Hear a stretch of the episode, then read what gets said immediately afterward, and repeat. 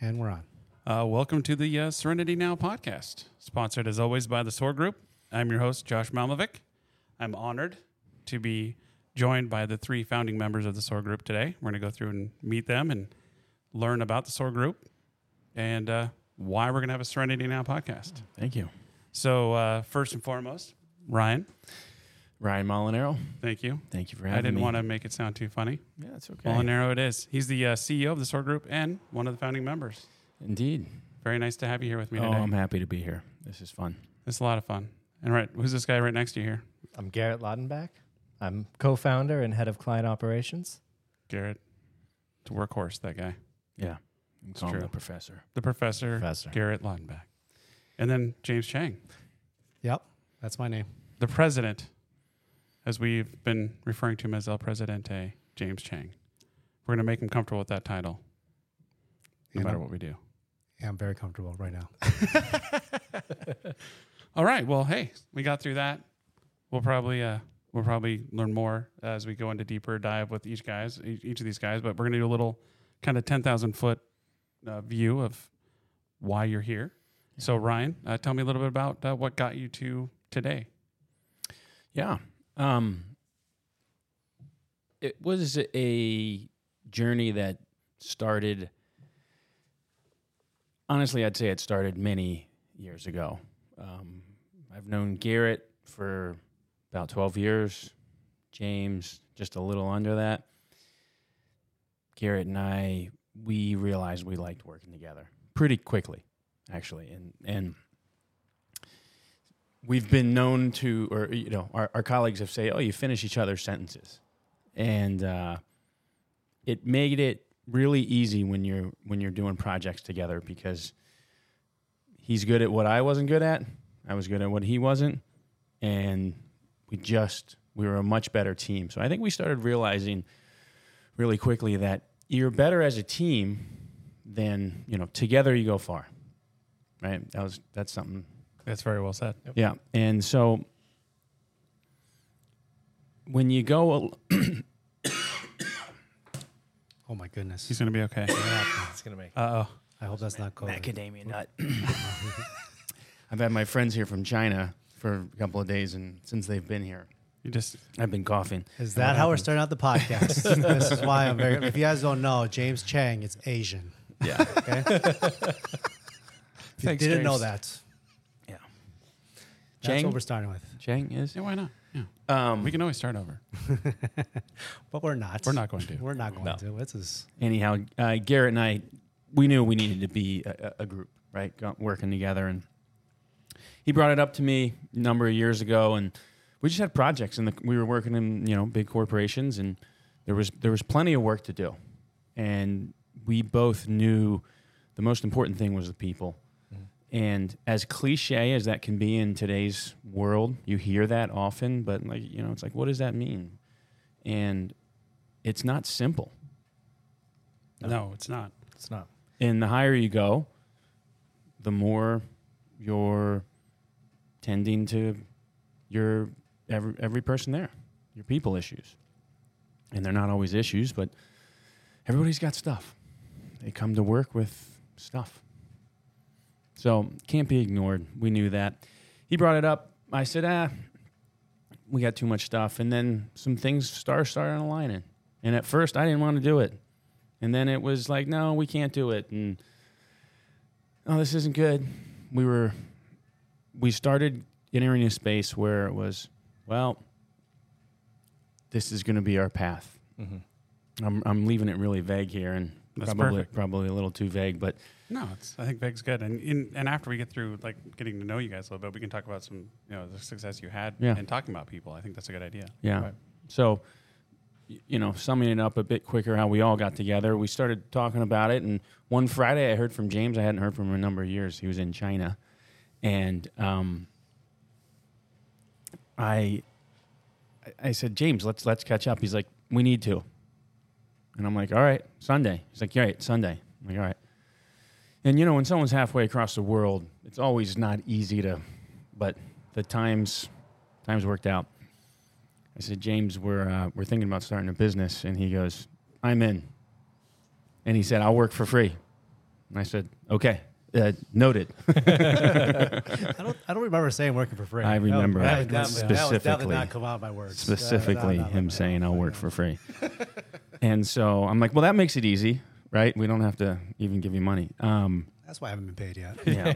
and so from there, I said, I went to Garrett on Monday and I said, hey, uh, I know we're talking about doing this, but James, you don't know him real well, um, but you know me, you trust me. I think you do. And he said, no, I absolutely do. And, um, you know, let's, let's talk. So the three of us talked and we said, let's do this. And then it was uh, burn the ships from that moving forward. Yep.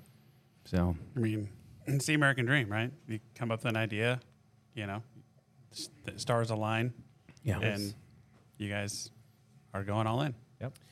Yeah, and you also realize that uh, it takes action, right? And each, uh, you know, each one of us had a different uh, piece that we brought to the table. I, I mean, how it comes to is, like I said, together you go far. If this was me alone, we, you know, I wouldn't be here. Right. We, it's just Yeah. just fact. I, I know it. There's a lot of stuff I'm good at. I can disciplined in many ways. Wouldn't happen, right? It's good to know that. Yeah. yeah. it's good to It's know your shortcomings, and it's good to know and realize that you do need help. You know, it takes a team. Absolutely. And if somebody says, you know, if you got a boss that is know it all, we all know what that's like. They're worst. not. Yeah. they don't even know what they don't know. They're not. Yeah. Well, it's very nice uh, to hear a little bit about your background Yeah. and, and, and have you here, and hopefully that that macadamia nut you know goes away. Yeah, I think I'm good now, but there's there's a lot of gaps in that. But I think over over the next few years, we'll be able to get all of them. Well, and we're gonna do a, a deeper dive and like do one-on-one interviews uh, with each of you to get more of that information. So Cool. It'll be great. Garrett, how's it going? It's going well. Tell us Happy about to be Garrett. here. I'm glad you're here. Very happy to be with you all as yeah, well. In person. It's good. I mean, obviously, uh, my story and Ryan's story parallel each other. Um, but I think to to even go back a little further, perhaps, um, I would say my whole life I've been fascinated by by the concept of leadership, and for a large part of that time, I think I had a erroneous view of it. Right, and there was obviously a desire to to always help people, um, but it wasn't until I started working. Ryan hired me. I was working down in the port of Los Angeles. I was 21, managing longshoremen who were, you know, 30 years my senior in, in age and experience, and not afraid to remind me of that fact. That to be fun all the time. Oh, it was good. Yeah. He, It was- he, he left out. He looked like he was 12. Yeah, He kind of does now, but anyway. you know, Anyway, things fine. don't change. But the incredible thing, though, is how um, in those situations that are that are difficult, right? Managing someone when you're a new manager who's infinitely more experienced than you, how you have the opportunity to build relationships. And I think for me, that's when I saw the power of relationships and and leadership.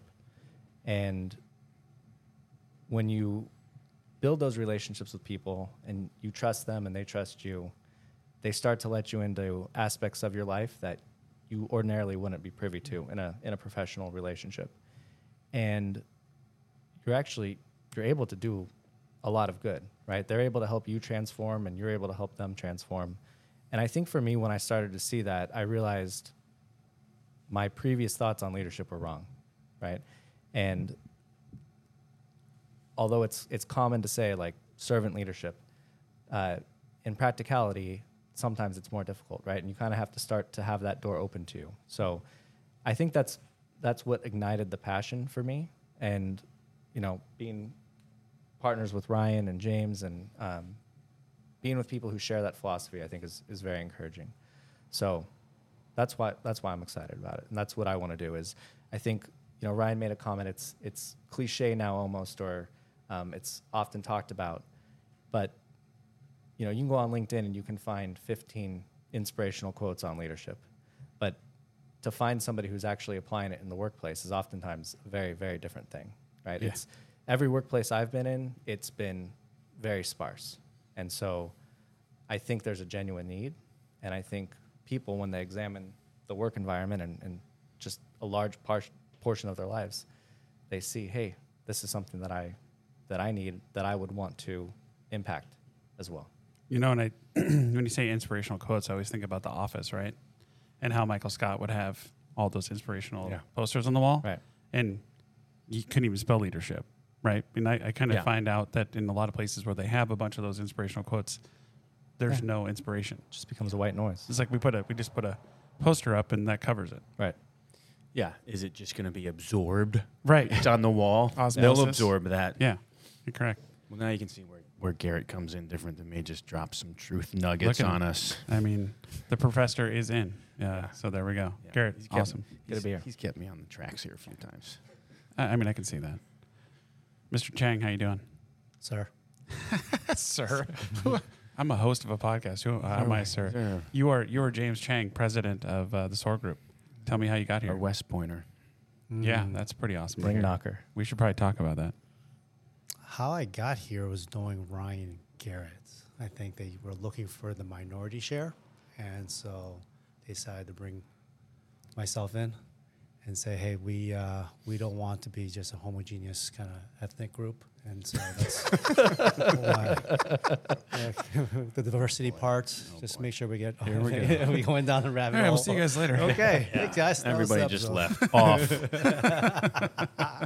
I got I got an audience out there. I got my woke crowd out there. Woke woke. we might actually have to delete that. Uh, probably. So you might want to start over. We have the beep beep. Uh,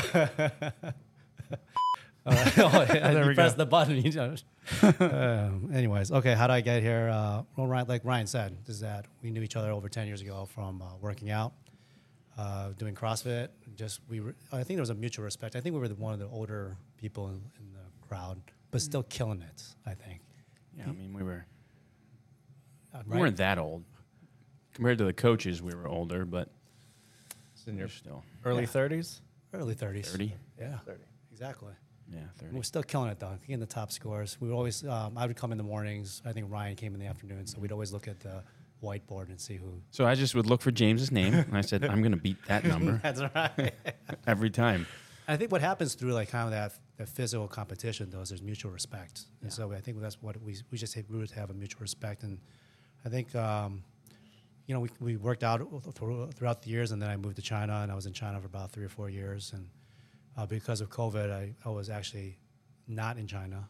I was actually in. Uh, I somehow got to Taiwan um, after I just recently got married, and. Uh, called up Ryan. I was like, hey, I got to catch up with this guy. I just felt the need to talk to him. And he was, again, shared that idea, like, we want to start a business on leadership. And I felt like leadership was something that I felt was meaningful and something that the world needed, you know, not just starting in the United States, but also what I saw in China. And I think that this is something that I can get behind and put my full force into it.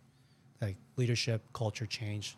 You know, people talk about it, but I think actually doing it and coaching people how to do it is the key to really changing the impetus to starting to change the world. Mm-hmm.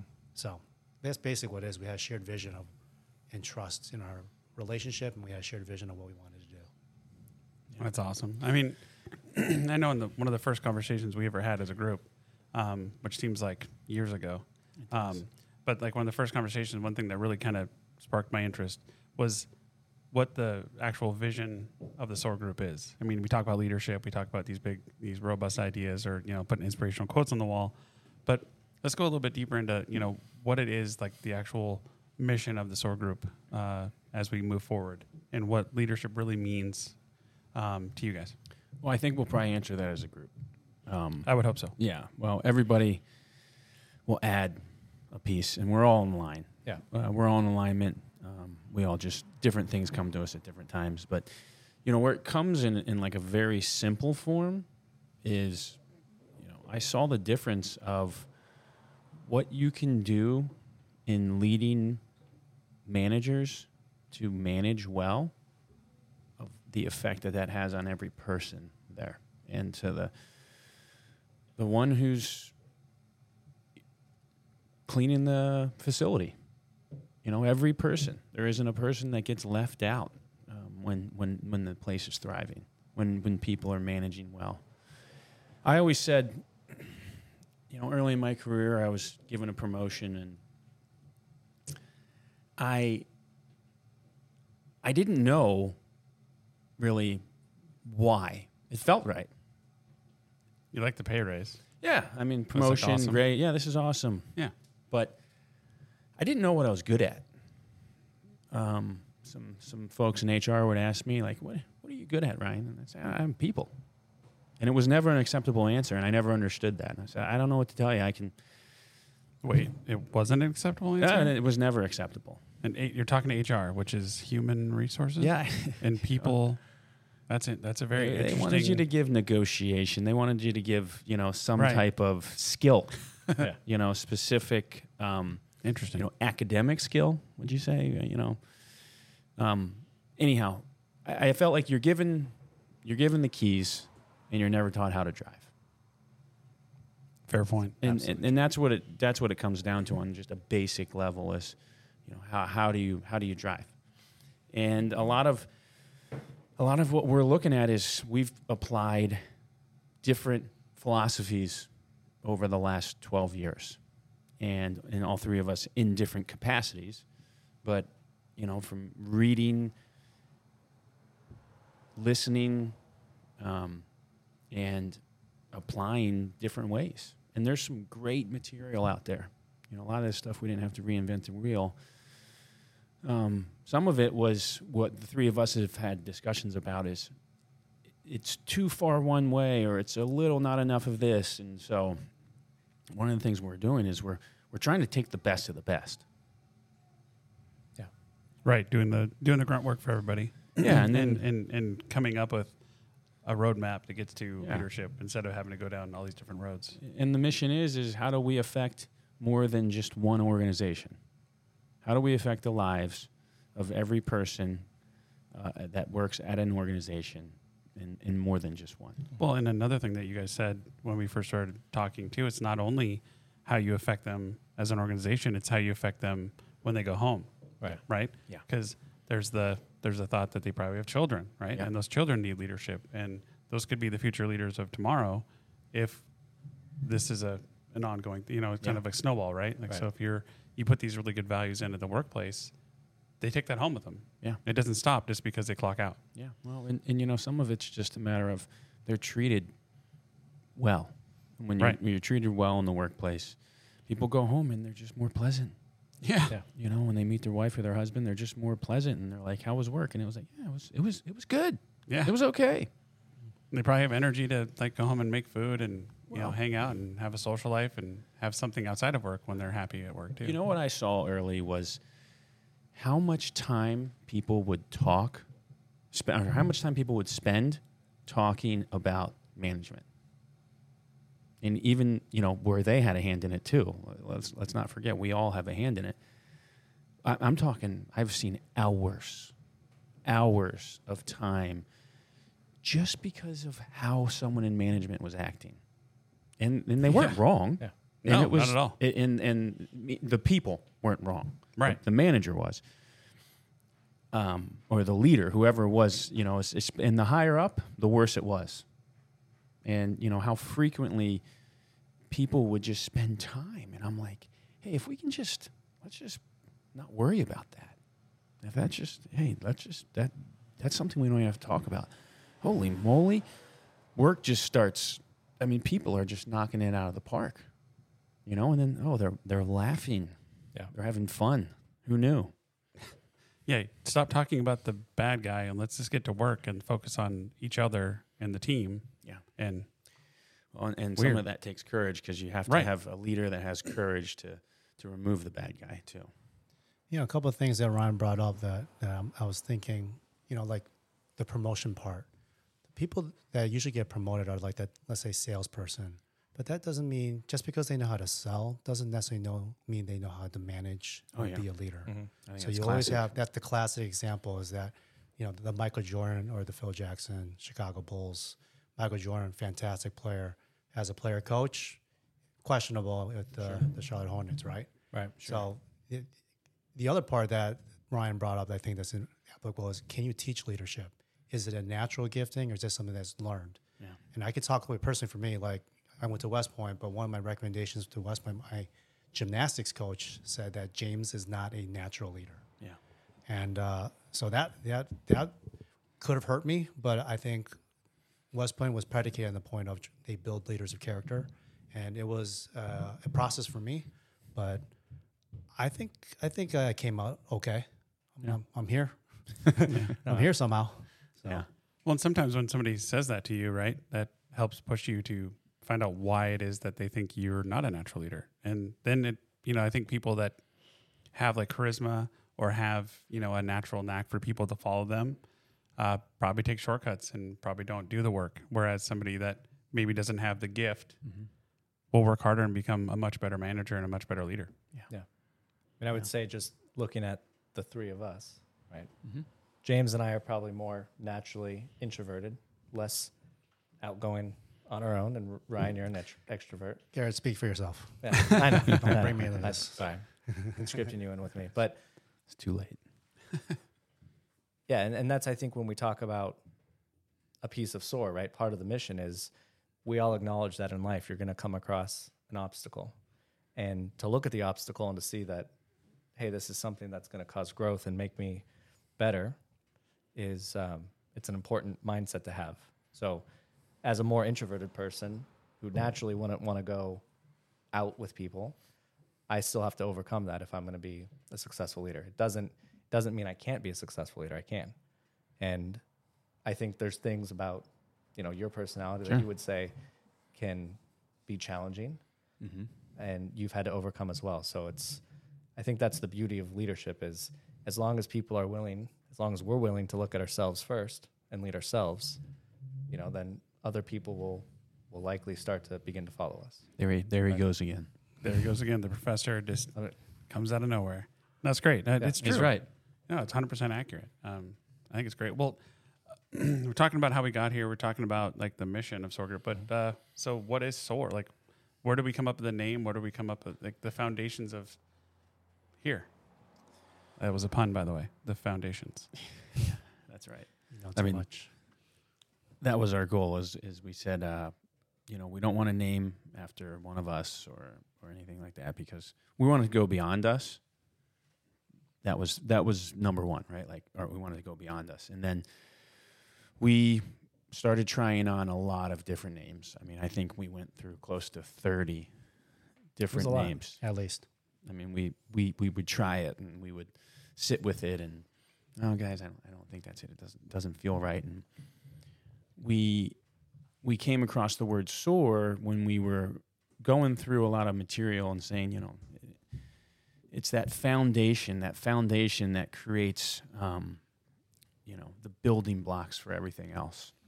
And so, rock has been part of it. So we started looking at, you know, you know, solid rock, foundation on solid rock. And I started looking up different Greek and and and Hebrew words and and then I saw soar and I was like, huh, that's interesting. And it we started saying to soar initially because that's a that's a pronunciation variation of it. And, and then we all kind of locked in on it and we all said, wow, that, that seems right. Yeah. And part of what it was is we also part of the imagery, if you will, like of of of what we're looking for is, is to, you know, when you're when you're when you're down in something, when you're in the weeds and you're stuck, or you, you know whatever you're experiencing, whether you go overreact where you go passive, but how you know when you pull out. So thinking we were thinking like pulling out, pulling out, rising up, rising above, and soaring. So- right. Perfect. Yeah. So soar, m- you know, i the foundation of is is rock, rock of God. Right. And for us, that's fully in line with our values and our principles, and um, it was a natural fit. And we were talking earlier, just having a fun discussion as we were getting set up and getting ready to do this. And we are talking about like if you build a house on a shoddy foundation, what happens? So, I mean, I think it's Doesn't very hold. appropriate, like the like how SOAR came to be. I think another part about SOAR too, you know, besides foundation, I've heard it also translated as flint or spark. Yeah. So there's something about initiating something new, you know, a fire for other people that Right. we want to be part of. Not just a foundation, but we want to initiate something. So, that, so I, I, that's how I see SOAR as well. It's just not just, you know, like when you think of rocks, just standing still, but able to do something, Yeah. move forward. Yeah, start a fire, start passion, you know, Mhm. ignite passion of people wanting to, Yeah. you know, learn leadership and to, you know, be able to grow better people, like Right. better, better workers, better whatever. You can put whatever at the end of that, but And it, it's contagious. right, So It's totally once, once the spark is lit in somebody, you know, they might not stay at that company forever, but the next company they go to, they're going to bring the spark there, and it's Yeah. going to be this replicating effect. Well, so let's talk about that a little bit. So let's talk about when you guys were at another company, when you guys were working together, Mhm. and you implemented some of the practices that you are ultimately going to be using going forward. You know, as everything's always changing, but some of the you know founding principles. Talk about that success that you had. Uh, I mean, we had poor work conditions. Like people were mad all the time, right? We, it, product productivity was down, uh, profitability was way down. Mhm. So just talk Yeah. about you know what you guys did in, in bringing the leadership to to make that happen. Garrett, you want to start? Professor Start. should start. Yeah. So I, th- you know, at this point, we'd we'd known each other for quite a few years, and we've we'd also worked apart as well. So I think we had Yeah. brought in some different different experiences that um, kind of prepared us for that.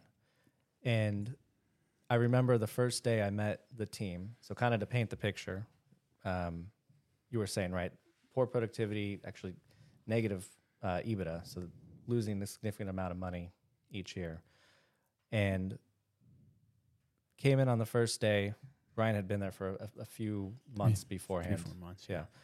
And um, you know, I looked at I looked at everyone and I said, "Hey, that we're going to be doing um, two things, right? We're going to be focused on um, building up each other, and and through that, there's going to be a natural result, which is going to be more satisfied customers, and we're gonna we're gonna fix our profitability issue." Um, and one of the words I used to describe it at that time, I kind of warned everyone. I said, "Hey, this is a weird word to use in business, but the word we're going to think about is love. And if we love what we do and we have a love for one another as, as coworkers, that is going to be contagious. Yeah. And that is going to start to reverse the trend that we've been on. And, you know, not that telling people, hey, just get along and love each other fixes everything, but it was kind of that mindset that we, I think, brought in. And it did. It worked, right? So within a few months, we were starting to see positive trends. Within, forget it. Yeah, absolutely. I- I mean, going back to that conversation, you know, I'm sitting right there, and I had just spoke to everyone, and, and then Garrett went, and even me at first, I was like, "Eh, how are they going to take love? It's a pretty loaded word. It's a loaded word. Yeah, and I'm like, but he's right. He's right. Um, and it was that, it, like he's talking about that mindset where people were. You had people that was infighting. You, whenever an organization's struggling, there's always infighting. There's there's Yes, the he said, she said. Yep, and just a lot of adversarial relationships. And what starts happening is is it's it's it takes constant you know time working with each person and them to feel cared for, feel loved. And then they start thinking, well, maybe maybe they're not so bad. And maybe I'll try and speak a little nicer to them. And then it just opens the door. I mean, that's that's an awesome way to put it. Like saying, I mean, love what you do, love like each other. I mean, if you love people, that there's a respect factor, you know. Mm-hmm. And yeah, it's huge. I mean, it's it's awesome. Now you did other things, right? You used some other tactics and other things to uh, maybe make make sure people were doing the right things or like fitting into their roles properly. Correct. Yeah, I mean, if you go into that, we we High level. high level, you had to look at everyone's needs.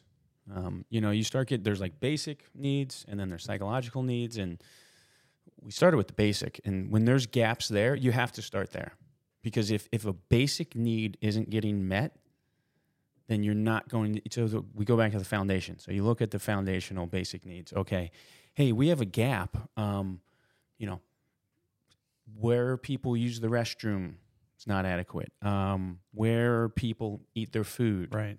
Right? So you start thinking, you got to start thinking of like shelter, food, right? These types of things. When there's when they're not functioning well in a workplace, then you're not going to build. You can't come in bringing certain principles and just throw them on everybody and say these are going to fix it. Just just go by these four or seven, and, and we'll be good. Yeah. you know. So you, you start there, you know, and then and then from there you start you start introducing certain principles. But I always found that you you have to start very small. And you know, at some point, I know we're going to get into habits and things of that nature, but it's the same way. You want to look at it the same way as habits, where you start with very small. Like if you want to, if you want to put in a new habit, just working out. You know, uh, James Clear has a great, great book. There's a couple of other really good books on it, but how, you know, a guy drove wanted to start working out, drive to a gym every day. He only went five minutes for, I think it was like a week or two, and then he went back. And two weeks later, he said, "All right, I'm going to do ten minutes," and he was getting in his car, driving over there every day. So, and then it, it- what it comes down to is you start with that one little piece. So, whatever that one thing is, right? You start getting everybody around this one thing. And if it, you know, it's some form of improvement, doesn't have to be, you know, you don't have to go for the gold It's out not the the gates. national championship. Yeah. The first, the first one. Yeah, you're, just, Yeah. you're not going to do it.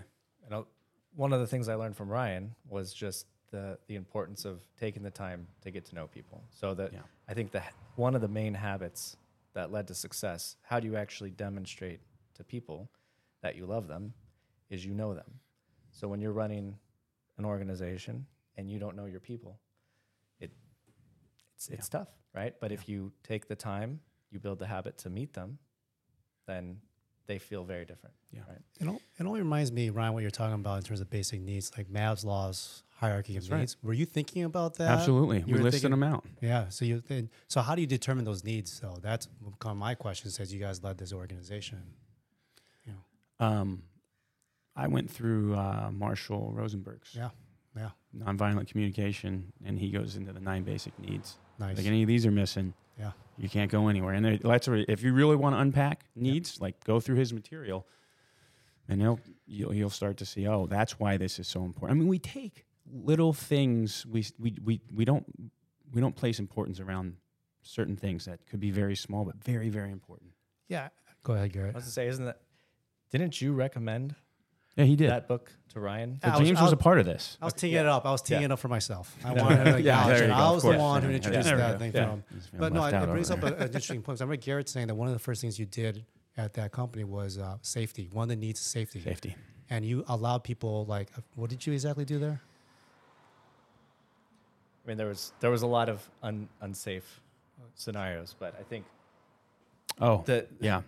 So I had to think about it for a second because there's it's like sa- safety is such a uh, uh, Broad term. it's such a broad term, and in corporate, you know, it doesn't mean you go hire a safety manager necessarily. Not to say someone doesn't need a safety manager. Some people do that though, right? Some people do, and they're all right. I'm going to cover safety in that way. So no, no, no. It's that they need to feel safe. So there's a couple of different layers. So physically, so you have to address that. Is there is there a physical safety not taking place? Mm-hmm. And then there's a psychological safety, and that one's much more involved. Um, that takes where, hey, I'm safe to say this to Garrett. I'm safe to say this to Ryan. That is like, that takes rep after rep after rep of us saying, it's okay.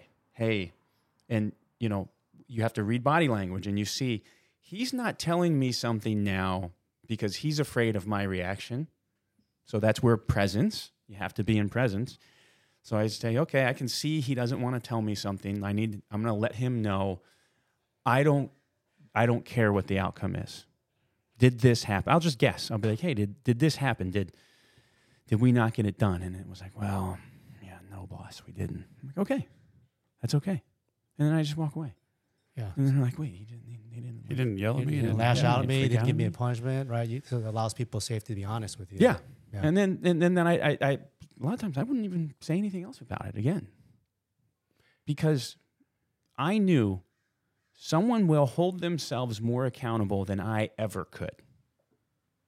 And if they're not, then you know they show a pattern, and then you know, And that's different. It's Yeah. different. Yeah. You know, those people, they always kind of rise up in a bad way. Right. And then you can move them on or Yeah, you do you know, different things. there's a lot of different things you can, different areas. All right, go ahead. Jay. Was this when you first like got into the company, like allow safety? Like this is the way you prove to yourself. Like when, when somebody new comes in the company, the first thing people are like, okay, who's this Yep. jerk off? What is he gonna do? Yeah. Right. Yeah. Who's this? The, You know- gonna the new, uh, yeah, the new yeah, leader. I mean that's The that's a lead great question. Yeah, right. so I mean one thing I I I think I've frustrated a lot of my own superiors in years past because I take some time. Like I, I really like take time because the problem is is you tell someone that in an interview, hey, the you know 30, 60, 90, what are you going to do? Mhm. First six months, what are you going to do? And it's like, well, I'm going to get to know everyone. You know, I, I've had a That's lot of people say that to me, and Get to know people. yeah, get to know people, but Mm. that's painful. And upper management, senior management, they don't want that. They don't want that time Well, explain like what, why why is it painful to get to know somebody? because there's very little results typically. There, you go. Very little results, and that's your job as a manager, right? You got to produce results, and it takes time because you have to go sit with them, and you're not you're not getting any emails done potentially. You're not getting any spreadsheets done. Whatever whatever you have to produce, you're not doing. So production, from a manager standpoint, can be a very slippery slope of losing connection with your team. Yeah, Yeah, pushing people way too hard to get to the result at the cost, you know, of their development or the cost Right. of their, you know, happiness or anything can be very detrimental. It might be a short term gain, right? Yeah. You can just keep throwing throwing more wood on the fire. Oh, you can get short term all day. Oh yeah. Yeah. Yeah, but long term you're gonna start falling off. Yeah, they, they're gone. And it's a couple points you brought up that I, I think kind of ring true too is like many different companies you've been around or big, small, doesn't matter. Like they have these words like open door policy, Yeah, right? we can talk about that. You know what I'm saying? Like, Yeah, but we can have a you're saying podcast on that. We will for sure. But like with the safety thing, like the open door policy was in place so that way you could come in and say basically anything in a safe environment. Mhm. And I think that's one thing you Okay. implemented Yeah. quite quickly. And I'm just going to little drop. You do put rules around how an open door policy works, but we won't go there. I know, but you know what I mean. Right. It's important though. It is. in, in, in this context, have though, the burden was not on the employees to come and talk to Ryan or Mhm. myself, right? It was we go out and we engage them, and I think that's the difference, right? As So you guys initiated. Yeah, and- the- you know, at there will always be people who respect positions of authority, Mhm. and so someone like myself, I might not naturally feel comfortable talking to you as the president, right? And so. If, if you don't engage me, I will never engage you, and I might have a wealth of information that I want to share. Yeah, I would say also like you know personality types really affect interaction. So just the example you just gave, like I'm I'm a natural introvert, so I won't say anything until somebody kind of initiates something towards me. Whereas obviously Ryan and Josh are extroverts, Right. and so they they can talk and talk and talk and talk, and they, they'll initiate it, which makes them fantastic people person people. You know, like Yeah. you know out in front and relationship building. But I'm probably if I wasn't put in a position of responsibility, I'd be okay just sitting there doing my work Mhm. and getting Yeah. things done. Yeah. I mean, that, that, you bring up a good point too, because that's also where, you know, I would, I could also get over my ski tips, right? And then Gary'd like, "Hey, man, we don't want to do that." I'm like, "All right, thanks." Get over your Speaking ski of tips. safety- Wait, wait, wait. well, wait, that's a wait, wait. skiing term. Sorry Okay. if you don't know that. Just go over your ski tips. Yeah, So you it's, go over uh, your ski tips. You're tumbling. Yeah. Ah, Yeah. okay. So you, because you're going too hard or going too too difficult, Or just doing too much, right? Okay. Taking on too much, Yeah. pushing too far. Yeah, or just moving a little too fast. Um, maybe you know, committing to too much. Mm-hmm. uh, I- you know, I don't know if we want to go in this direction now, but I do feel it's the responsibility of the leader to take the commitment, and, and you know that takes courage, but you have to, you have to be willing to commit, Yeah. and you have to be willing. This is so this this this phrase is, is so overused in corporate America, in self improvement right now. You know, on every every platform, but that you you will stand behind your people. Um, you will you will take the fall. Right? We've heard that in different forms, right? You'll you'll take the responsibility, but like really do it. To where you know this was not at the previous company, but one many years ago. Um, I was in a situation where the uh, the senior manager I was reporting to, he said, "Who did that?" And I said, uh, "It was me." He's like, "I know it wasn't you," and I go, "It was me," and and, and, it, and it drove him nuts because I wouldn't reveal the name of the person on my team that made the mistake. Because you felt as the leader that whoever made the mistake in your team, you took I didn't communicate to him properly. It was Right. my fault, Right. and it you know, quite frankly, it was. I mean, and we can unpack that at a later time, but I didn't. You know, he didn't have proper guidance from me. Um, I didn't follow up. I should have known to follow. I mean, there's there was a there was a list of things going on. And it was it was complex. You know, it was a you know, there was a thousand people operation. It was it was complex, but you know, So what do you say to the manager that takes the fall, the responsibility, even though he physically wasn't physically the one at fault? Like the consequences of that. You know, like most people are afraid to say that it's their fault because there's there's consequences to every single action That's right. decision, mm-hmm. right. And so, what do you say to a manager? Says it wasn't really his. Yeah, of course, as a manager, you're fully responsible for everything out of your teams, but it wasn't you actually doing it. Like, and your boss or the client asks whose fault it is, are you willing to take the consequences as to as far as getting fired? You know, when you have a kid, you have a mortgage, you have all these responsibilities, and this job is basically your only source of income. Is that something they're expecting all leaders to do? Yeah, that's it. That's just a straight yes, and I'll tell you why. Because once you start doing that, all of a sudden the locker room's standing behind you. Mhm. And from a sports terms, if you don't have the locker room, you don't have then you don't have the game. If you lose the locker room at halftime, especially, you're you're done. Second half's done. Um, and what starts happening is is this gets into James your question. It ties directly into that building trust, Yeah. building safety. Yep. Because what happen, you know, you have to make a decision though. If you don't want your people to make decisions, make well good decisions on their own without you being there, because one, you can't be there all the time. You know. If you want them to do that, they have to feel safe to do that Right. then they start building confidence. So you go from safety, now you start gaining into the next levels of strength. Yeah. Hmm. Should we pause here? Hmm. All right, we're back. Little, uh, you know, life happens moment there. Uh, but I think uh, what we were talking about uh, with um, now, now I'm going to try to think about it again. Someone refresh my memory.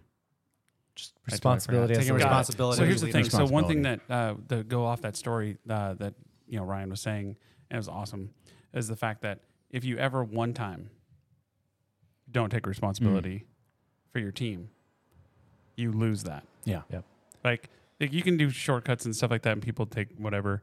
But if you one time give somebody else, make somebody else the fall guy, and you don't take responsibility for something that you did, you've lost it. Years. You're not getting it back Yeah. Y- y- You know, for a long time. Uh, so I will say something on that. You do have to be aware of your culture. And by culture, I mean country. So, you know, we border two countries here, Mexico and Canada. Very different. And you have to understand in each just each one of those how if you break that trust, how that culture looks at it. Mhm. Oh yeah. Same for Europe, same for China, whatever it is. Everyone has a different. In some cultures, Garrett, we had we had a guy that worked for us who refused overtime for six months because he was mad at somebody. They had a dispute.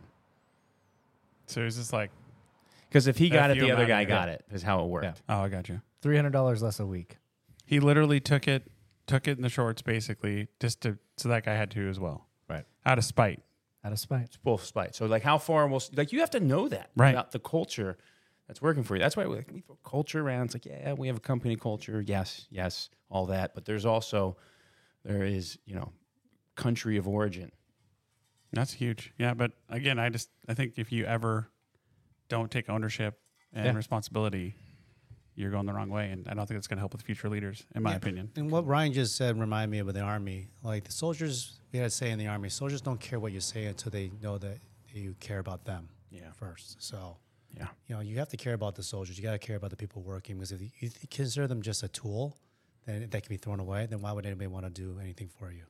Yeah, James, that must there must be a quick exposure in the military, right? Because there can be life or death situations, right? So, Right. like, if if if you don't look up to a leader in the military, you're not going to last long, right? Yeah, I, I, there's stories in Vietnam of, of, of officers, leaders just being abandoned, shot by their soldiers because they couldn't lead. Hmm. And so I think Garrett hinted out something like hierarchical leadership. Like you can respect the rank, but when you're in the battlefield, you, it quickly becomes obvious who's going to be an asset to the group or just a detriment. And so, regardless of rank, you'll see that, especially with special forces guys. They'll be like, they go by first names for a reason because they're looking at the skill set, not necessarily at the rank Yeah. which they still respect, but Yeah. you have to be able to do what you're doing, be competent in it. And that's how they respect you, if you're competent in your skill set. And, and you know that's why I love some of Jocko's material, right? Because he really takes that battlefield and he brings it into, you know, everyday life, business. You know, mm-hmm. he's got some great, great material. Well, and something that you just said, like totally sparked in my head. Like, you, if you just you know think people are tools, or you just you know more another cog in the machine, if you will. Like, look what happens. Like, like there was a if you go back in time, I don't know, was it thirty years, forty years when like companies don't have pensions anymore. They don't care about like they don't have investment in their people anymore. Like Mhm. they just like oh they're a commodity, and so Yeah. that's what happens. Like the mentality and why there's such a failing in leadership and why there's such a failing right now of you know all this that we're talking about is because of the fact that people just said, "Oh, we can just put more f- like logs in the fire and just keep the machine going," and that's Yeah. where the shortcomings come in. I have a question about that, though. Do you think that is the reason why companies don't invest in people, and that's why we, we have this phenomenon, or is it the sign of the times of modern generation, like millennials and Generation X? I'll give you an example, like basketball. Michael Jordan, he stayed with the Bulls even at a losing team for, his almost his entire career. On the opposite hand, you have LeBron James, who's gone to different teams, but you know, kind of like that's what most teams, and you know, Kevin Durant, whoever you want to pick, it's not just specifically LeBron James. It's just the sign of the times. So that's my question. Well, I think I think you go into the what's in it for me like generation kind of gap. Mm-hmm. But would those like would LeBron James's head work that way if he would have went back in time and it wasn't like you can work for the like oh you can go get the highest dollar or whatever because you stay with this company you're going to get your gold watch you're going to have that you know what I mean like so I think that's a like talk about culture that's a real culture issue like it went from you know you're going to work your butt off for 30 years at this job you're going to get your gold watch and you're going to be taken care of for the rest of your life and that changed. So it, But I- it, it's like a chicken egg. It- There's no way to to prove which one caused Sure. the other. I think there's there's people who like that stability. Oh, yeah. would Absolutely. absolutely appreciate a good pension, and the fact that that doesn't exist is, you know, not good, right? Yeah. And then there's other people who I think like change and like adventure and and wouldn't want that, but. And I would consider myself in the latter category typically, but every time I've left a job, it's been because of leadership. So Yeah. I think Fair you know, sometimes people might stay in a job that has a pension, and I've worked with companies that do provide a pension for employees, and there's bad leadership, and those guys are stuck, and it's it's kind of sad, right? Because you've put in so much time that you don't want to leave, but you have a, a terrible work environment, and then Yeah, it's like a nowhere to go. yeah, Yeah, and that, that reminds me of a quote I read about leadership. Uh, it says something like, uh, "People join because of vision, but people leave because of leadership." yeah, So, Yeah. I think you're onto something there. But also, I, I- you know, there's also people who've said that, and I think don't I? I'm not, I remember a study. Don't quote me here, because I don't remember really. But I remember this kind of saying that um, people who stay in a, one single company with, without a promotion, let's say maybe promotion, they are only getting an increase of three percent or five percent or six percent in pay. But if they leave the company, they actually have a higher jump in salary Yeah. by leaving. So, like ten to twenty percent. Yeah, percent. the average person is like what three to five years in an organization. Yeah. Right. Right. And the other part of it was I stayed, in I stayed in a company for 13 years, and I felt like if you get if you get complacent in a company, your skills kind of detriment, you know, kind of degrade. You're not as marketable to other companies as you get older. Your net present value. Talk about that mm. all the time. Right. So, what is the reason why people would stay in the company? Is because either some sort of amazing vision, they believe in some of the cause, but more importantly, what who would they interact with is the leadership. Well, And I'll I think- challenge you on that. I mean, we're comfort, right? Like we start getting drawn to comfort. That's true. and that's another conversation, and we Yeah. won't go there right now. But well, you're absolutely right, though. Some people just, regardless of leadership, they're just used to it, and they're going to stay in the company because they have, they already know exactly how to get by, and still make money, and then their focus is on the family. Then maybe they're just making money to support the family. yeah, and I understand. And, and, and you know, everyone has a different story. Yeah. Yeah, I agree with that. And that, We- I think that's another great podcast Yeah. coming up in the future. I have a I'm good looking feeling. forward to that one. That was I, lo- I saw the show notes. I liked it. Good, because I don't know they are. I've Um, never seen them. So that do you have? some- I'm sorry, Garrett. I, I was- you look I like was you gonna want to say we were- something. We were talking about stories a lot. We've talked about our stories a little bit, but we haven't talked about your story, Josh. And It's true. I think that'd be Yeah, appropriate time. Yeah. Who am I? Who are Who- you? who is Who's Josh? this guy? Yeah. I don't even know who I am. Yeah. So It's like a Uh, philosophical question. I'm Josh, and I'm an out. No, different story.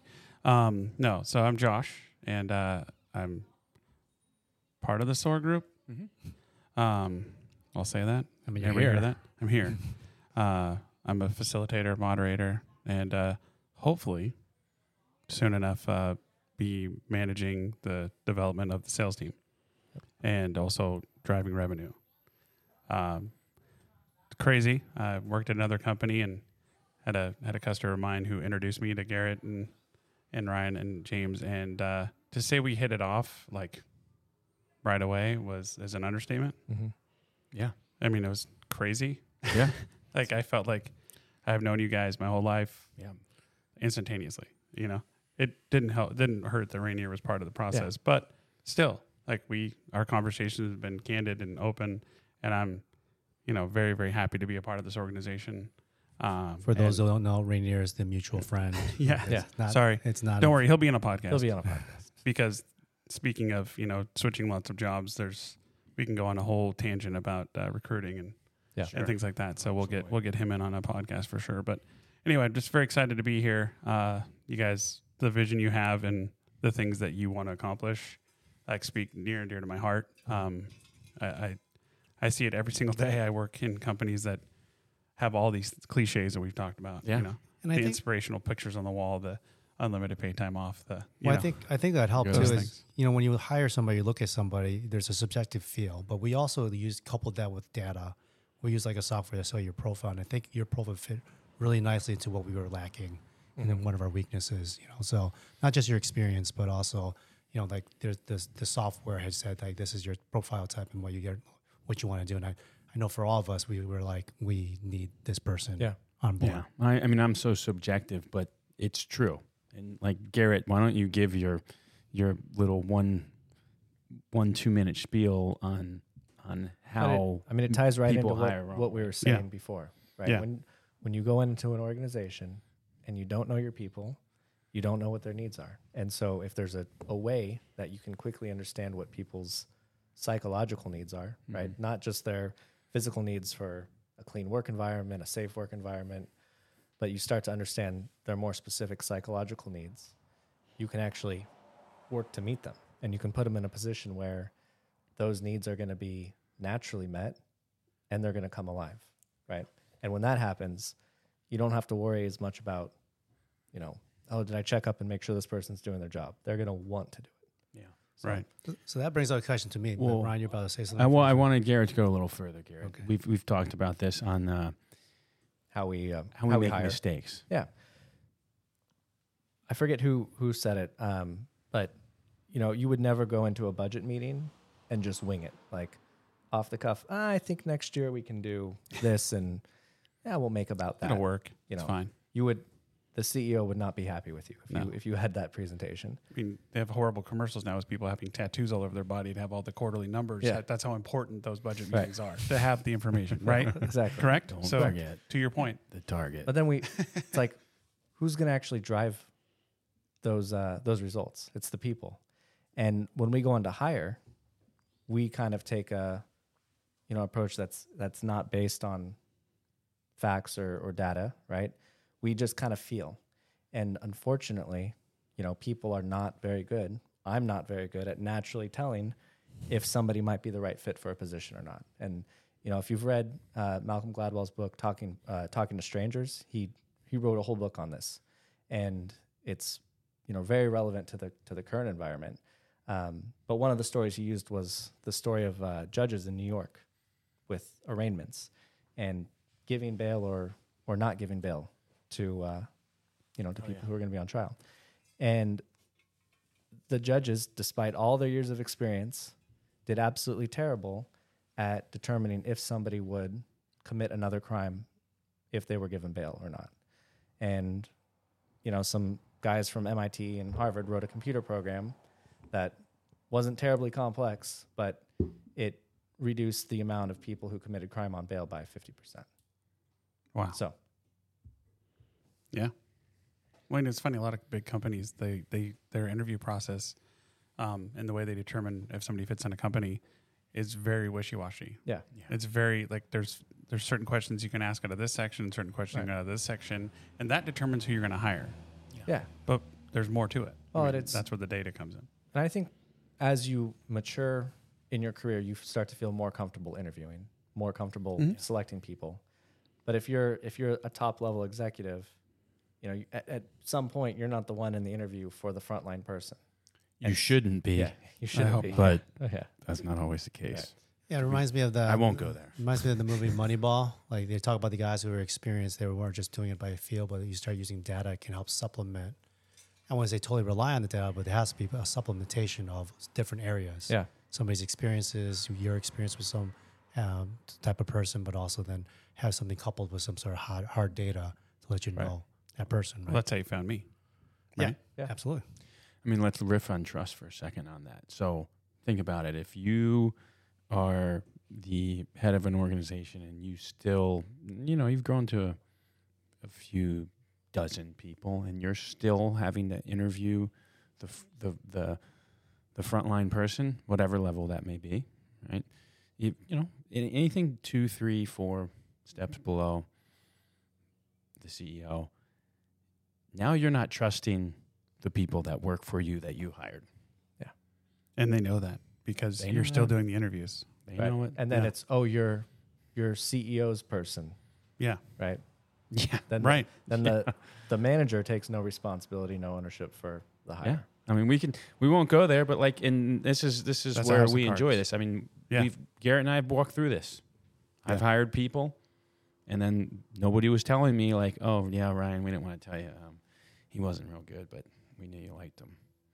I'm like, well, it took you three years to tell me that. Three years. I mean, that, you know, and that that was a that was a number of years ago that it happened. But I've learned since then and, and realized how I have to call myself out, and then how I have to create this environment that says, "Hey, Ryan, this is kind of your buddy. We're afraid to tell you Mhm. that he's not really hol- he's not really holding his end of the bargain for the team." And it's like, oh, right. Hey, now, I, I mean, I I'd say in the last I don't know eight years, I've gotten that down to where it's immediate. Yeah. So- Well, that, this goes back to that conversation you had earlier where the guy can come in and say, Yeah, boss, we dropped the ball. And you're like, Okay. And you walk away. It's like Right. you're building that trust and that letting Yeah. him know it's okay. Yeah. If Yeah. something doesn't go exactly the plan, I still need to know about it. But yeah, and then you know if it's that's the if it's serious, then we all dive in right away. If it's it's something that you know was a mistake that we can all move on from, then we move on. So here's my question then. What if you find somebody who doesn't live up to their expectations? Like how often do you have to defend and take responsibility for what they do versus, hey, this person, we gotta let them go. Like where's that where's that balance? When you see the pattern, okay. When So it's not the first time. yeah, when there's a pattern. I mean, there's a pattern, and when you see there's there's going to be a little window of of just neglect, of no care. But honestly, people around you start telling you. Yeah. So if you have that relationship with these people that are working alongside this person, then they start saying, "Hey, you know, James is he's okay." Yeah. What does that mean? I like James. What do you mean he's okay? I like him. It reminds me of that Simon Sinek question about uh, uh, lecture about the Navy SEALs that they kind of like they depend on each other and they'll Yeah. hold their, their own. But if somebody's not holding up, they're Yeah, and listen, James, sometimes people are wrong. Just they're wrong. And you might have hired somebody for a specific reason because you want a certain thing out of them. But then that's your responsibility to make sure everyone knows they're here for this. Right. He's not taking your job, he's not taking your job, he's here for this. That's often not the case. But if if if they are showing a pattern of it, then uh, all right, now Well, I feel like a lot of times uh, managers have an easier time parting with somebody for a work performance issue that might be coachable versus a cultural issue, which is typically a lot difficult, more difficult Yeah. to coach Yeah. through. it's squishy. You know, and just seen so many times how somebody can destroy a company from the inside out just by being the opposite of, of the culture that's Mhm. that's needed. Well, what about a, a situation where maybe it's not, maybe somebody's just not in the right, like right fit? Like, what if you hire somebody for sales, but they'd be better in a in a Yeah. people position? And how do you know that? And how do you how do we go about Yeah. figuring that out? Do we have if you use a for that? database screening tool, you would typically know it before you hire. And I think that's one of the reasons to I'd advocate for that is so you don't put somebody in an unfair position, right? Yeah, then, then they're already not in a, in Yeah. a position. But I, I think a, a good manager, a good leader sees the potential in someone and can and can pivot people. Yeah. Agreed. I think- Ideally, I think you ideally. can Is it, how do you gain that though? Is that something learned or something through experience? Is that wisdom? Like, how do you know you're the good Well, leader? I'll, I'll answer the first question first. Sure. And then we can think about the second one. But the a, as a leader, you should, you know, constantly be taking inventory of your team, right? Like if you have a relationship with them and you know them well, you're going to start to see their specific strengths and of course our weaknesses as well. And when we kind of talk about retention, why don't people stay at companies anymore? I think part of it is we don't have a, a good growth plan for those people. Absolutely. So it might not just be, hey, what's next for this person because I don't think they're well suited for this role, but also this person is well suited for this role. But what are they going to do in three years when they when they need a new role, right? And if it's not a promotion, what lateral move is going to be available? Hmm. So And before you go into that next one, Yeah. there is something on the three years. It's an I was about to ask, interesting. is there a dur- duration? Why three no, years? There's an interesting if, if you just watch patterns, think of your own life and think of patterns, right? Like we kind of have, you know, high school's four years, right? College is four years. school's So three years. yeah, so think of getting through the first three years and then senior year, it's like it's a different year. Right. Yeah. So that pattern, I believe, it, it continues when you get into work. So as three years comes up, you start looking for novelty. Do you think that's all people or leadership? I, because I, I would say at least in the army, that's true. Three years they you change Yeah. different posts. I didn't but- even know that, but that yeah, there that's you definitely go. true. And there's a reason why they do three years, and there's a reason why they, you know, there's another tidbit. You only ma- you can only handle three to five tasks. Hmm. So in squads, they actually have three to five people in a, a team or a squad, and then a platoon, which is larger, you have three to five or four squads in there. So, but um, This is just my observation. Mm-hmm. This is what I've experienced. This is what I've seen. right. Well, Right? I'd have to totally agree with you. I'm coming up on three years That's how it goes. in my That's how it goes, current yeah. place, and you know, at another place is three years. I mean, it, it- you're right; it's cyclical. Um, but I don't, and I think it's. I think to James's point, like if you are in a position where you're doing great, like things are going great or whatever, but you want more, I think your brain is like after three years, we'll start looking. Yeah, and you'll start looking for something. Feelers will be out there Mhm. Yep. that would never have been there had you been able to grow. To your point, Yeah, I mean, Yep. and exactly, you wouldn't have made a change because you're in a very good spot. You wouldn't change, but anyone listening to this today should go back, look at their entire team, and look at how their their uh, their tenure. And Yeah. anyone that's been three years in a certain role, or you know, not they could be 16 years in an organization, but three years in the last same, three to four. Say, hmm, how you doing? I should check in with them. I Yeah. bet you they're looking for something. Right. And it's what I've observed, and I started paying attention to it, and then I've started to kind of develop these little theories as to why. But you know, here we are, four of us here talking about this, and Right. we all are like, yeah, Well, Yeah. it gets into silos as well, and how how you break down organizational silos is by having a rotational system or you know promotional system that brings people in from other areas within the organization. should we go into the ops don't and know. sales discussion? Don't- you know, should we go there? Don't we need to answer the second part of the question though? The- Yeah, How do you go know you're the, How do you know you're a good leader? Look at James bringing the ship right That's, back yeah, that's my back. personality. I'm There always he thinking about that thing. And He was in the with army, but now he's the captain of the boat. These guys are all over the place. the boat. uh, You know, it's it's that's a difficult question. I think that that's why I asked it. I know. somebody who's a good leader understands that there's a level of humility that goes along with just you know being a human being and then being a leader as well um, but i think you know you're a good leader when you can connect with your people and you deliver results But also to that point, you can be a leader and develop. I mean, you can be a non-leader. You can be entry level person that ends up at some point being CEO of the company. Yeah. Because you were able to learn. Because that was one of your questions too. Like, if can you can you is that learned or is that just you know you just have that knowledge? Like you have a magic wand to tell if that person's a good fit or whatever. You know, I think that. Yeah. I think, I think you could definitely. Yeah, I think it's 100 percent on. Ma- Maxwell talks about this. I, I like his material. John Maxwell, Yeah, right? John Maxwell. Um, you know, he'll say there's a certain degree of, of natural leadership in, in people. In like, you know, I think he's even said on one to 10, and somebody's more towards one, somebody's more towards 10. But then, I, you know, I, I- think he's even unpacked a little more, and I'd say in that, you know, now we start getting back into your own story. What, what, what you've experienced, what's come against you, what you've had to overcome, and then areas that you have seen success that have helped build, you know, your own leadership. So there is a piece of of of natural, um, but is that natural mean lived? Right? You know who your parents were, how they how they communicated with each other, um, or lack thereof, and you know we go the opposite direction sometimes. Like, hey, I never want to be that. Right? Well, then you bring up a great, point. I think there's a certain level of self awareness that has to be in a leader. Like you have Right. to really know your emotions. You have to be aware like of your background, your family of origin. These are things that I don't think a lot of people want to explore, or some people don't care to explore if they're looking just task oriented. It's hard. Get the mission done, right? It's hard, and, and it hurts.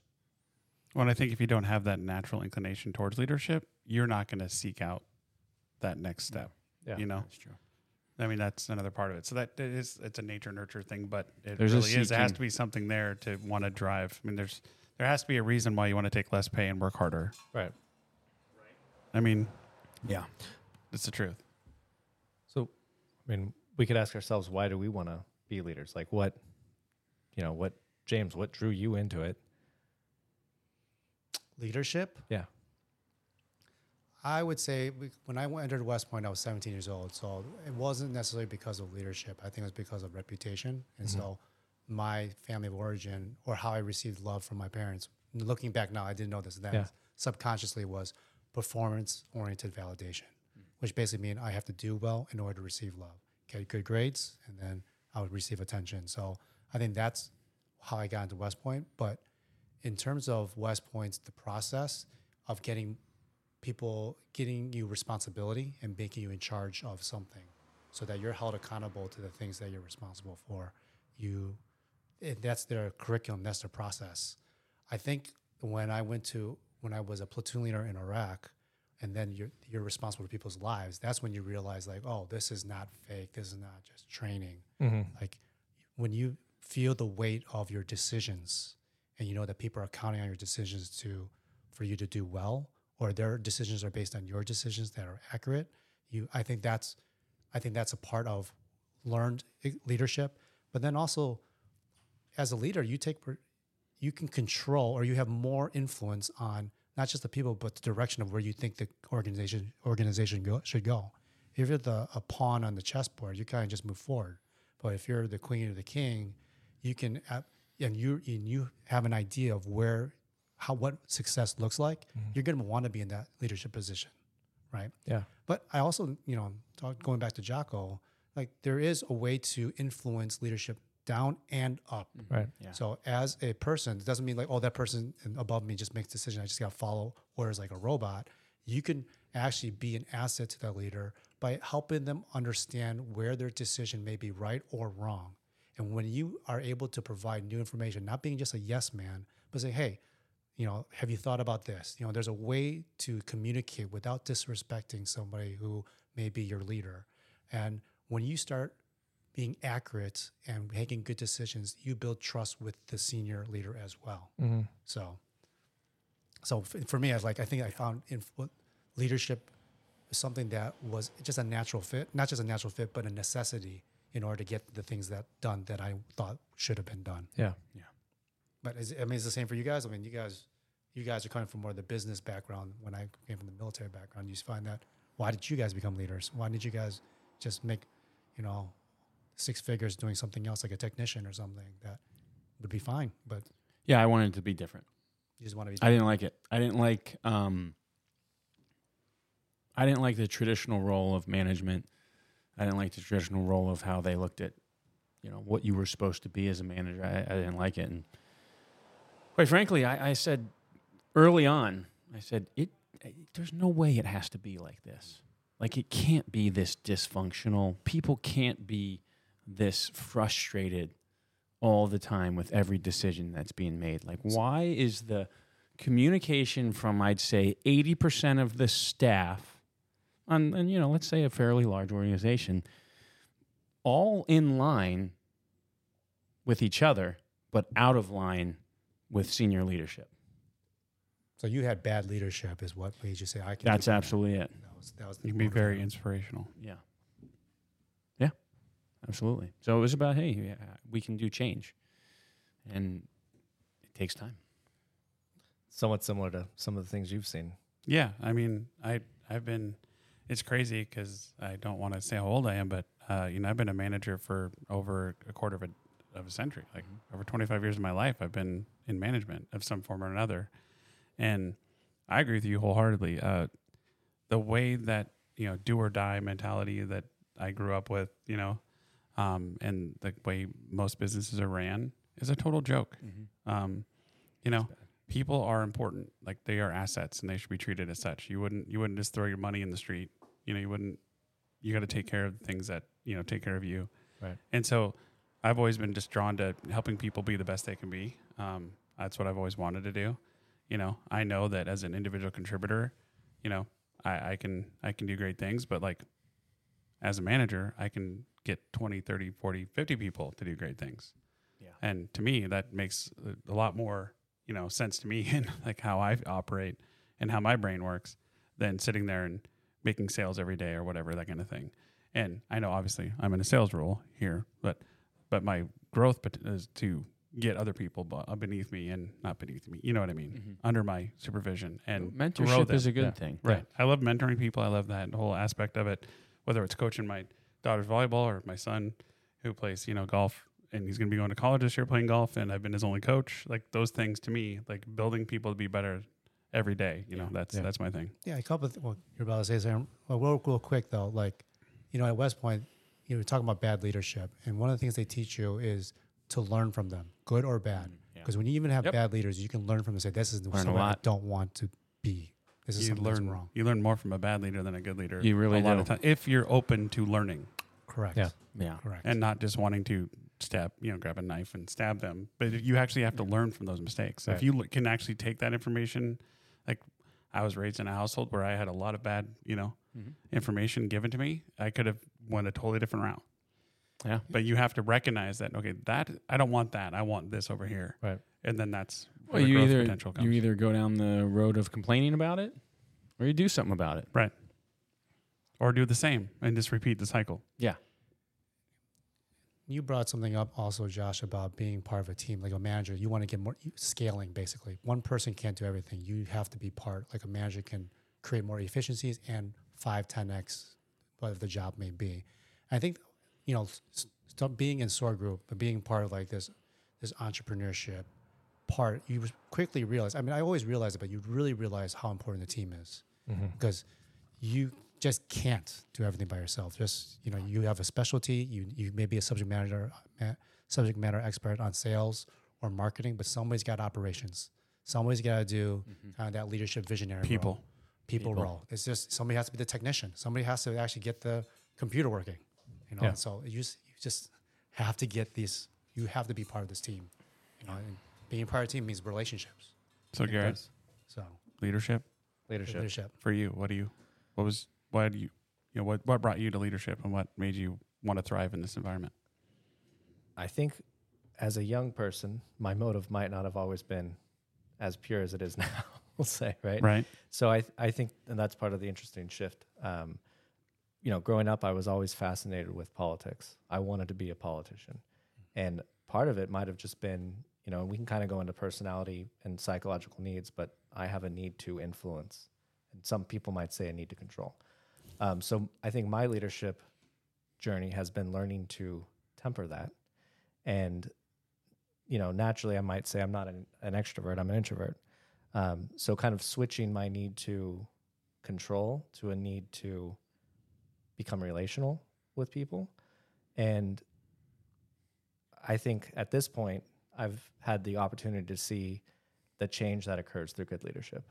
When you, in a work environment, can like change someone's family life, change someone's marriage, It's amazing. um, you know, it's like you can always be proud of the business turnarounds that you've done. Um, but when you're like, man, working with that person was able to make an impact on that person's life, like their their family, that's to me now the greatest. Well, there's where Yeah. your influence comes in, right? Like, Yeah. right. I mean, it it helps your needs, and it makes it a great, you know, makes it great for them as well. Correct. It's awesome.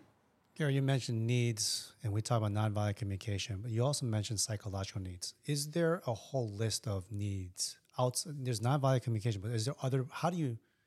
Couple things, right? I guess a couple Yeah. questions. what are those needs? Is the list all encompassing, and how do you learn what somebody's needs are? And th- I definitely like uh, Marshall Rosenberg's list. Mm-hmm. right in uh, nonviolent communication so i think that's a great start there's a few different tools out there that people use right a lot of people like DiSC some people like predictive index been learning the process communication model um, so there's lots of different models out there and each one kind of will have their their view of people's needs that are all very similar and can be related so i think it's just it's a matter of which one you use Okay. right um, i've I think we've kind of experienced them all at this point, and they they all are, are great to have. So, Yeah, they they're fantastic. I mean, people prefer one over the other. Um, I, I have some preference, but I've found that understanding more than one. I mean, there's also, you know, there's the enneagram, and Yeah. then there's Clifton strengths. Right. I think Clifton strengths are great because you start understanding that's where it kind of pulls in some self awareness. So you couple that with understanding some other pieces of, of who you are. And listen, we're, we're, nobody is on a, a sheet of paper. There, there is, everyone is very, that's one thing At I, least we hope not. uh, yeah, no, everyone is very unique. Right. Every person, I mean, to our fingerprint, Mhm. our fingerprint is, is, is no two are the same. So it's the same across the board. So can everyone be managed the same? No. So that's why it comes back to you have to know. And, and just doing it with basic needs is such an, I mean, it's such an, it sounds really simple and it really is, but so many people never even think about it. Yeah. Yeah. Like if you think about, okay, they need food, shelter, you know, like the very, like the extreme basic needs of being a human being, like you can affect huge change Yeah. if you make sure that those things are taken care of. If uh, I mean during the Industrial Revolution, if we had thought about people's needs, would we? I mean, what what would the world have looked like today? Right. I mean, Yeah. it would have been a, a vastly different. The whole labor management struggle would have looked very different. Yeah. I'm convinced. Yeah, I remember Garrett sharing me well, the first time you guys went to a new company. One of the basic things you did for people was just give them clean water. Wasn't that they just they didn't have like clean On yeah, hard to believe in today's age. Like, how could people not have Clean know, drinking water. access to you know regular good drinking water, right? And This is America we're talking about. Like Yeah. long- Yeah, this is America. Right. We're Right. not talking like yeah, third world it's- country or uh, you wouldn't think so, but yeah, It's Yeah, crazy. talking about America. Well, I'm going to do something here because I know we can sit here and talk for hours and hours. We're all passionate about this. Yeah, at a certain point, people probably just turn it here. off, right? Well, I don't Yeah. think so. I, I don't think. I hope not. Hey, don't take. Don't listen to this guy. But real quick, Don't what I listen to want to him after we do to wrap this up a little bit and kind of put a bow yeah, there's on good it, stuff coming. I want I want to uh, talk about the Tsorenity Now podcast. Yeah. Yeah. Like, why are we doing this? Like, why are we doing the Tsorenity Now podcast? So, why why are we doing this podcast for people? Don't all talk at Yeah. once. I mean, Don't interrupt. first and foremost, I think it's, it's just a forum to address, uh, you know, the current events in the world and, and bring people on who have been successful in leadership positions and positions of, of change. And, and I think those are interesting stories that need to be told. Yeah, I, I think we also want to bring on some people that, you know, there's we're going to have a, a wide list of people that come on, and from people you've maybe heard of to some people you've never heard of, and maybe even you know some some people that work the front line, and it's kind of fun, Yeah. right? Let's hear from them. Like, what is, you know, there's a lot of discussion on what's going on in today's labor environment and today's, you know, today's working world, retention, the great resignation. You know, Twice. and- There was yeah. two parts to that. Yeah, It was, it was, wasn't it? October and then also April. So, you know, let's let's hear from some people. Yeah. Right? Is that is that going to be interesting to you? Yeah, maybe some. A lot of Right. people, you know, depending and and There's a lot that goes into that retention piece, right? So Right. if, we, if we're talking about health and, and welfare and um, nutrition, Yep. right? All, all these things tie in. So it's all fair game for Tsorenity now. yeah, and I think it's just also it's it's us communicating that we're open to hearing what's going on. We're hearing from other people, hearing other views. And I also think, you know, a really cool thing about this is that we're gonna, you know, dive deeper into each of you guys and me. I'm hoping as Mhm. well. And uh, and Not I know you, Josh. No, not, not. I'm an open book. It's easy. You don't need a deep, no deep dive there. But uh, you know, I know we have some hot topics that we want to talk about. Uh, like as things pop in our head, I'm sure we'll talk about them. Yeah. Like nutrition, we are very passionate. Yeah. I mean, one of the first things that was told by these guys when I first started talking to them is that we're gonna have you know gym memberships for all of our employees. Like you know, like like health and like it's not just health, like because health is a bogus term, right? Yeah. But actual wellness and actually taking care of somebody, like Yeah. actual from the their very fi- you know, core all the way up. That's an important thing. So I think we'll have lots of discussions about nutrition. We'll have you know discussions about different ways to do work. Yeah, I really Yeah. want to share on that on that like nutrition and wellness piece something that I'd like to share with organizations that I think if if if companies adopted this, they would see exponential Mm-hmm. improvements in efficiency and productivity. Yeah, not just productivity, retention, right? Yeah. Well, and retention, I mean, you know, across the board. if But- people actually gave a crap about the people that work for them and an, at, on a on a whole, yeah, you could actually still not Yeah. give a crap and do a couple of things Right, still that help would them. help. right, right. So, uh, you know, if you want to stay there, which I don't advise it, but if you need to, Yeah. Hey, sometimes it's the first step. you're right. Yeah, I want to share my thoughts on where, where the podcast can go. I think, I think all fundamentally, we all know there's something wrong in the world. There's something broken here. We talk about just politics or just in, in schools or what's going on just at the home. And I think we want to ap- approach this as can there be change? Mm-hmm. What can you do to change as a person, as a leader? And what are the things where maybe it's something that's not your responsibility? Where, because you don't want to overburden yourself. Only one person or a team can only do so much, and helping you have like this wisdom to decide: can you do something, or is there something that is best to let go? But also part of that is to initiate change. To and change co- costs something. Yeah. it costs sacrifice. It causes uh, pressure and challenges. And looking at these things is not as a negative, but an opportunity to grow. And can we find these nuggets and stories, not just in amongst ourselves, but in um, people starting businesses, people who are already in leadership positions, like in in healthcare, um, wherever it may be, in, or in different countries, wherever it may be. I think we're searching for those things, and can those things be distilled and crystallized into principles that we can apply for ourselves or yourself, not just to your organization, but to your family and your community. So uh, that's how I see serenity, and that's kind of the definition. I feel like the idea of serenity, but also a foundation and a spark to do something. Yeah. That was very well said, James. Thanks. Very well. The president has spoken. Presidente. That's. All right, so here we are. Awesome. Yeah. The ship Yeah. is uh, on on its way. The On the captain, The captain has- slash president has, has we're on our way Well- and and onward and upward, right? Yes. Well, we said we're burning the ship, so am I captain of a burn ship or am I of a, Uh, you're on land now. Okay, So all you right, should okay, be in that's because how you're it works. army, so you'll be fine. That's all right. All right. So until next time. Very excited. Yeah. Serenity now. Josh, thank Serenity you. now. Now. Serenity now. Yeah. Awesome. All right, Thanks. guys. Cheers.